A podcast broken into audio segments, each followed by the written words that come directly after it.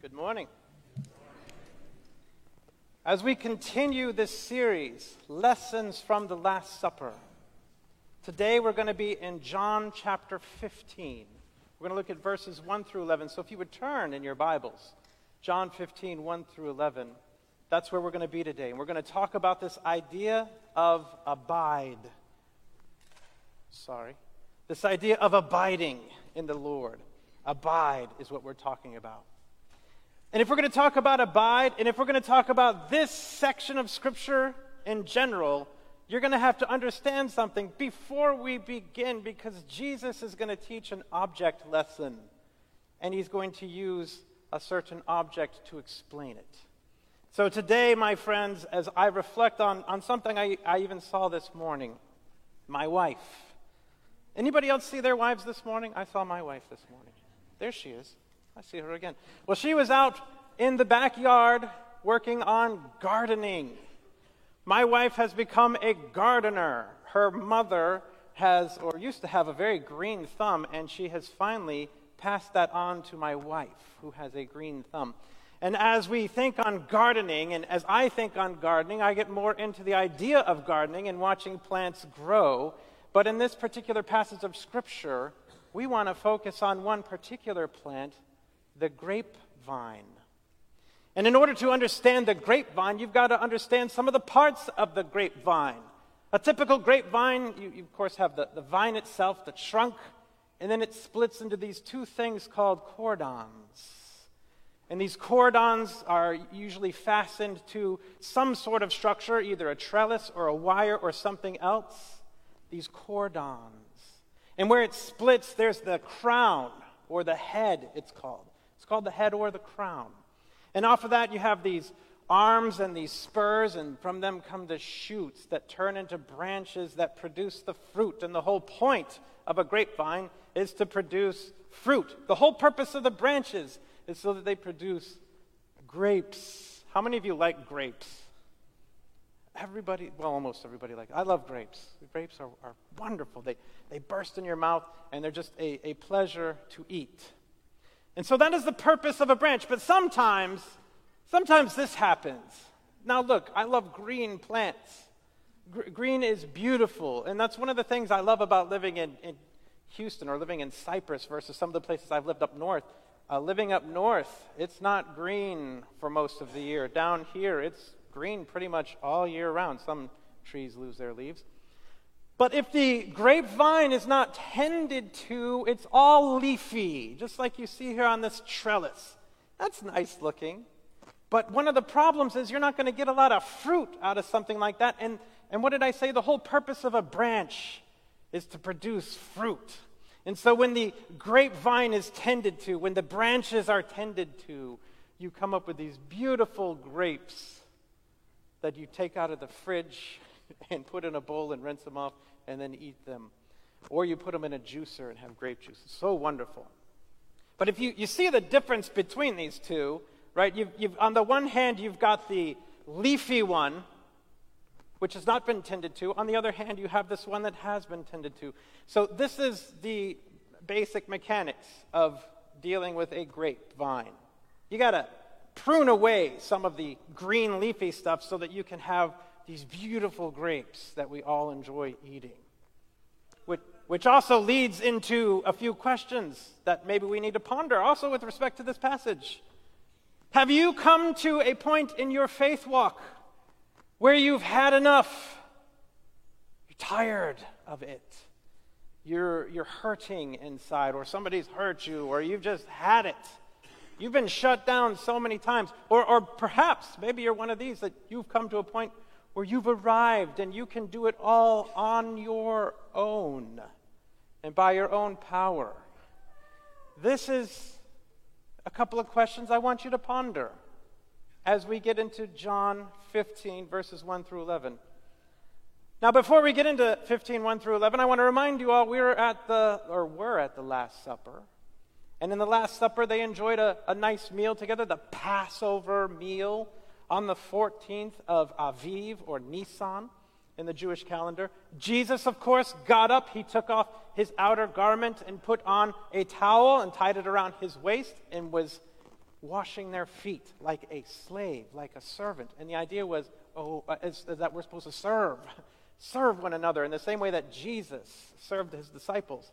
And then we were called to love one another. And not just love one another, but love one another as Jesus loved his disciples. We are called to love each other that way. And then we learned about hey, we have to obey Jesus. We obey Jesus, and by obeying him, we, we keep his commandments, we guard them, and we do them. We serve, we love, and we obey. And Jesus talked a lot about the Trinity, which was really cool of how the, the Father, the Son, and the Holy Spirit, they are one. They are beyond our understanding. And then we got this at the end of chapter 14, verse 31, the, end of verse, verse 31. He says, Get up, let us go from here. And so they started to walk. And so this is a really neat part because they're walking and talking. When they get to this portion where we are right here, verse chapter 15, verse 1. This is Jesus talking as they're going along. He says, I am the true vine, and my Father is the vine dresser. Every branch in me that does not bear fruit, he takes away, and every branch that bears fruit, he prunes it, so that it may bear more fruit. You, that is, y'all, are already clean because of the word which I have spoken to y'all. Abide in me and I in you. As the branch cannot bear fruit of itself unless it abides in the vine, so neither can you unless you abide in me. I am the vine, you are the branches. He who abides in me and I in him, he bears much fruit. For apart from me, you can do nothing. If anyone does not abide in me, he is thrown away as a branch and dries up and they gather them and cast them into the fire, and they are burned.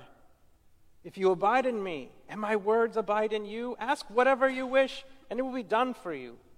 My Father is glorified by this, that you bear much fruit, and so prove to be my disciples. Just as the Father has loved me, I have also loved you. Abide in my love.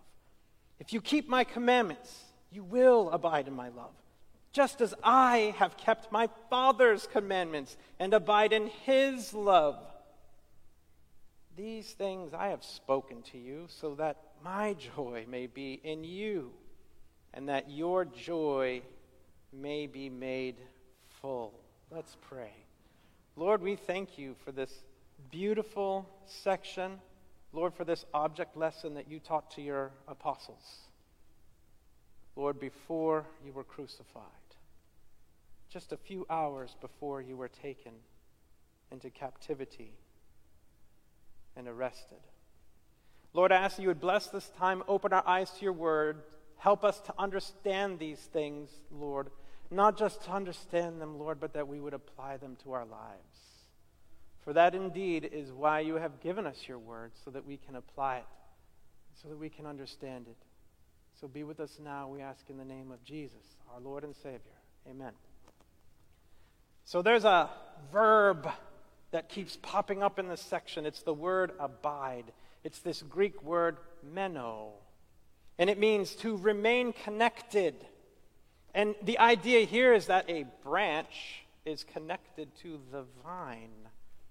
It also said in, if you remember chapter 14, verse 23, John 14, 23, Jesus answered and said to him, If anyone loves me, he will keep my word, and my Father will love him, and we will come to him and make our abode with him. It's that same idea of abode, abide, abiding, to remain connected to. But it's even deeper than that because this word is used so many times throughout the Bible. This, this Greek word, meno, it's used many times and in many different contexts. This one's in a particular context. But let's take a look at the first six verses again. I love reading God's Word. That's why I, I, I, try to go over it at least twice every time we, we meet together. It says here, I am the true vine. This is Jesus talking. I am the true vine, and my Father is the vine dresser. Every branch in me that does not bear fruit, he takes away, and every branch that bears fruit, he prunes it so that it may bear more fruit. You are already clean because of the word which I have spoken to you. Abide in me, and I in you. As the branch cannot bear fruit of itself unless it abides in the vine, so neither can you unless you abide in me. I am the vine, you are the branches. He who abides in me, and I in him, he bears much fruit. For apart from me, you can do nothing. If anyone does not abide in me, he is thrown away as a branch and dries up, and they gather them and cast them into the fire, and they are burned. This is an object lesson. You know, some scholars say Jesus here is, has stopped at a vine because they all acknowledge they've gotten up from the dinner. They're walking. They're walking down Mount Moriah on which the temple is built. They're headed towards the Kidron Valley, which is between the two mountains, two of the mountains of Jerusalem, right next to the Mount of Olives. You know what's on the other side of the Kidron Valley? The Garden of Gethsemane, where they're going to pray. They're not there yet, though. They're walking down the mountain. And maybe Jesus is looking at a vine, but it's super late at night. It's midnight, 1 a.m., 2 a.m., somewhere around there. So there's moonlight. Maybe they see this vine or maybe they just know about the vine. But here's the key, because this is an object lesson.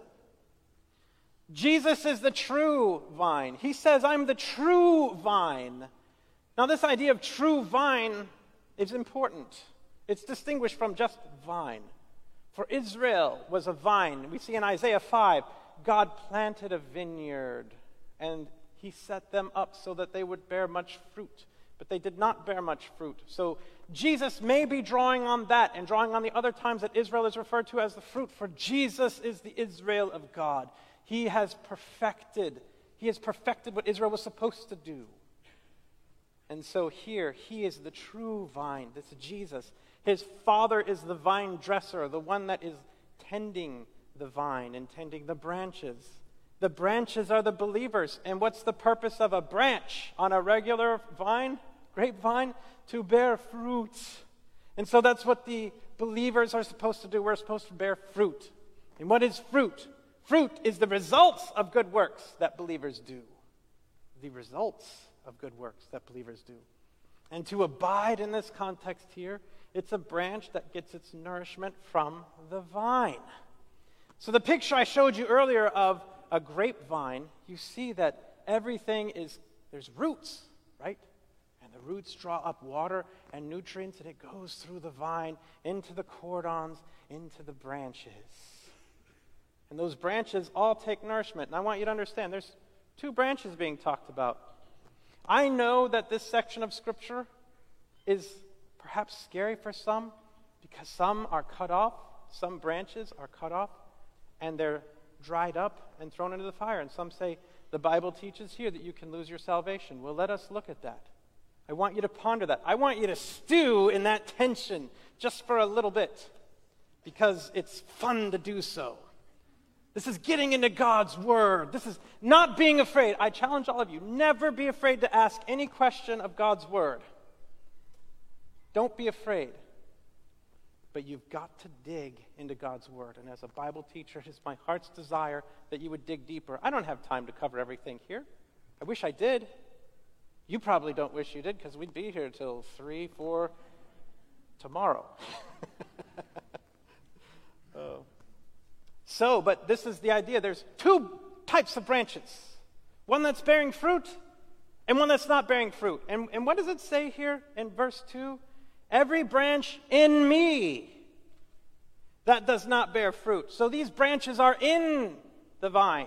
They're attack, attached to the vine. They're drawing nutrients from the vine, but they are not bearing fruit.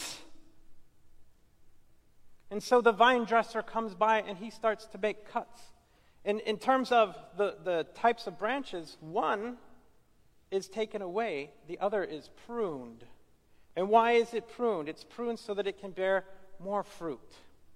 And so, this idea of the two branches can be a wonderful lesson that you, you get by actually looking at, as I did, videos of actual vine dressers. And I watched them and I listened to all that they had to say, and I, I, I wound up taking notes. I just did it so that I could get an understanding of the vine, because I, even though my, we don't grow grapes yet. This is not just a pitch so that we start growing grapes, but it's a wonderful idea. okay. but watching these videos, I was just watching them to gain knowledge. I listened to the things that these vine dressers had to say, and I started taking notes at what they had to say. Because this pruning process is amazing when you hear it from an actual vine dresser, from actual vine dressers. So here's some of the quotes I got. I watched several videos, so this is a culmination of many of them. Oh, and guess what? The fun thing is, the fun thing is about these quotes is that I had so many of them that I had to prune some of them. So that's, there we go. Listen to this, though. It's all about managing the branches on the vine.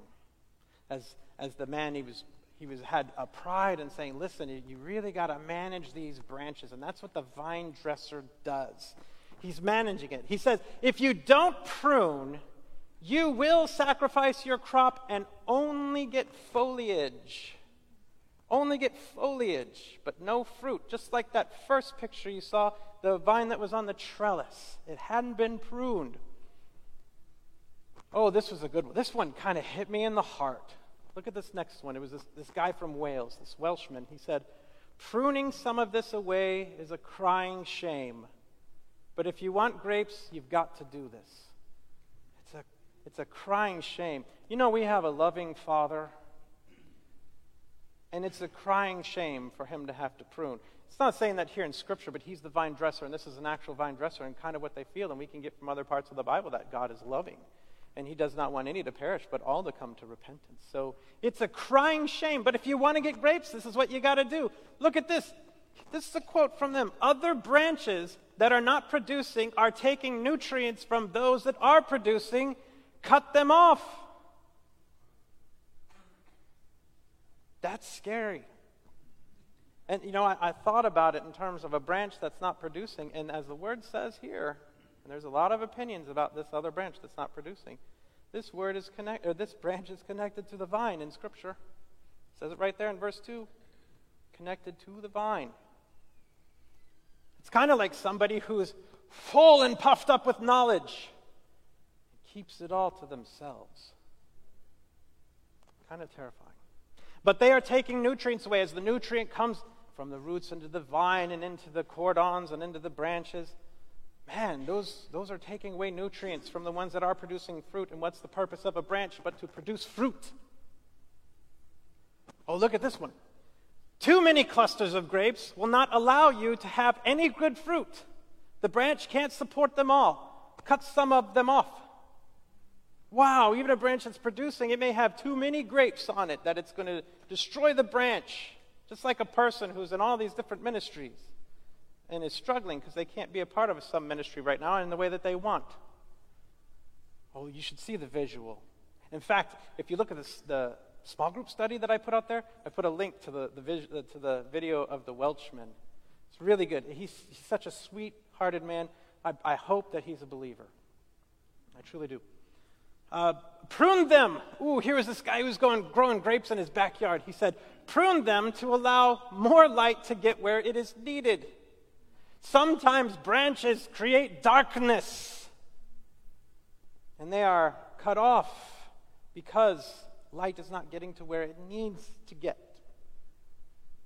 Oh, this one, oh, really got me. Cut back useless tendrils on the branches that are reaching out to an empty space. These tendrils, they, it's these, these little green things that come out and spiral around something so that it can anchor itself to something. But this guy said, Look at this tendril. It's, it's reaching out for nothing, it's reaching out for emptiness. Don't we have tendrils? We try to anchor ourselves in emptiness. The vine dresser sees these things and he goes to work. Now, the interesting thing here so we saw verse 2, they're all attached. Verse 3, he said, You are already clean of, uh, because of the word which I have spoken to you. He's speaking to his disciples there, of course. You are already clean. because of the word I spoke to you. That word clean is the same word for prune. They're already pruned. And, and think of it this way the, boy, are the disciples pruned. They've been with Jesus about three years or so. And Jesus is about to leave. And how much fruit are they going to produce as a result? So he's telling them, Y'all are already pruned. That's a beautiful thing. Already clean because of the word spoken. Let's look at something, though, with this uh, in respect to the ones that are pruned. I am the vine, you are the branches. He who abides in me, and I in him, he bears much fruit, for apart from me, you can do nothing. So if we think back to those first couple of questions, have you come to the point in your faith walk where you've had enough? Maybe. Maybe you've been pruned. Maybe you've got that tendril out there to something that you think is good for you, but God has said, no, you don't understand. And listen, God has the answer key. As a former teacher, I always thought it was fun to have the answer key. And I, and I kept it under guard because I didn't want any of my students to see it. But I knew what was up ahead for them. I knew what the answers were. And if they come to me and ask me, I can tell them the answers. But we can't see everything, right? But we can trust that God is pruning where He's supposed to be pruning. And sometimes we don't react well to that pruning. Sometimes the tendril loves to go and try to plant itself and wrap around the nothingness, or maybe around something that's going to harm the branch. We do these sorts of things. And so, as you think about that, those questions that I asked, or, or maybe, maybe you've given up. Maybe you're one of those branches that is not bearing fruit. Just hold on. We're going there. But you can't do, if you think that you've made it and that you don't need to be, atta- you don't need the help from Jesus because now you're fully equipped and you're ready to go on your own, never. And I will say this because I know my brother in Christ will agree with me. Not even Pastor Pete is there yet. We all have to abide in Christ, stay attached to Christ. For apart from me, you can do nothing You cannot be apart from Him and expect that you're going to do something. And sometimes we are apart from Him trying to do things and wonder. We wonder. I say we, me as well. I've done it so many times. Why am I failing at this? God, why are you doing this to me? Don't you understand that I know the plans I have for me? so you have to abide in Christ. Abide. And if you do, you'll bear much fruit. What about the flip side? If anyone does not abide in me, he is thrown away as a branch and dries up, and they gather them and cast them into the fire, and they are burned. It's a very sad thing. It's attached to the vine. It is leafy. Think about some of those quotes from the pruning. There, it's drawing nutrients to and not bearing fruit. Nutrients that could go to a healthy branch that is bearing fruit. Does it mean that you are, if you're bearing no fruit, does it mean that you're going to go to hell? Is the question. Well, I'm going to show you some verses. We're going to think about some verses. I do not believe at all that's what it's saying. And I do not believe that this is talking about Judas either, because Judas was never connected. He was always doomed, and his heart was always in the wrong place. But this one, as it says in verse 2 every branch in me that does not bear fruit, he takes away. So it's a branch that's in him. And this gets a little scary because sometimes we're not doing anything for the Lord, we're not bearing any fruit whatsoever. And when that happens, I don't believe this here is talking about hellfire. I believe this is talking about things that many of us may have seen in the lives of believers that have punted their faith and have walked away. Maybe even some in this church that you know of have punted their faith and walked away and maybe said, You know, I've been serving God for 20 years, it's my turn. I knew a man like that. He was dead within a few years. My brother in Christ. I knew him and his family, and it was very sad. These sort of things happen. Let's talk about it from a biblical perspective. Take a look at 1 Corinthians 3 12 through 15. Now, if any man builds on the foundation, the foundation here in context is Jesus, one that has Jesus, one that is connected to Jesus. If any man builds on the foundation with gold, silver, precious stones, wood, hay, straw, each man's work will become evident, for the day will show it, because it is to be revealed with fire, and the fire itself will test the quality of each man's work. If any man's work which he has built on it remains, he will receive a reward. If any man's work is burned up, he will suffer loss, but he himself will be saved, yet so as through fire. These are people that do not produce fruit. Their, their work is burnt up, but they themselves are saved. And there's another in, in 1 Corinthians 5, it's talking about handing somebody over to Satan, somebody that's caught in a sin, somebody whose tendrils have wrapped around the nothingness and has stood on that platform of sin and said, I'm, I'm not going to call this sin. This is what I do. I am defined by this. Paul says, hey, when somebody's like that, you cut them off from your fellowship. You let them go and do that thing. He said, in doing so, it may destroy their body. Their soul will be saved but their body will be destroyed. This is a warning. This is a solemn warning. If you are not producing fruit, it is a warning to you to start producing fruit. Trust that God is there for you and that you have a chance. You're still connected. You're receiving nutrients. Maybe you need to let Him prune those things that you've been holding on to. Allow the pruning to take place. If you allow the pruning to take place, you will produce fruit. Or you may be like this man in the business suit. You have to trust God and realize that today is the day. If you're not bearing fruit, it's okay. You want to know something else? That branch is cut off and it dries up, which means that it was moist with the nutrients of Christ. Our God is a miracle worker. If you are in that spot and you feel cut off and that you're on the ground, do not fear, for the Lord can pick you up and graft you back in, and you can produce fruit. If you are still alive today, today is not too late. Today is always the day to abide in Christ. Let's look at the rest of this section. The rest of it, starting verse 7. He says, If you abide in me, and my words abide in you, ask whatever you wish, and it will be done for you. My Father is glorified by this that you bear much fruit and so prove to be my disciples, just as the Father has loved me. I have also loved you. Abide in my love. If you keep my commandments, you will abide in my love, just as I have kept my Father's commandments and abide in his love.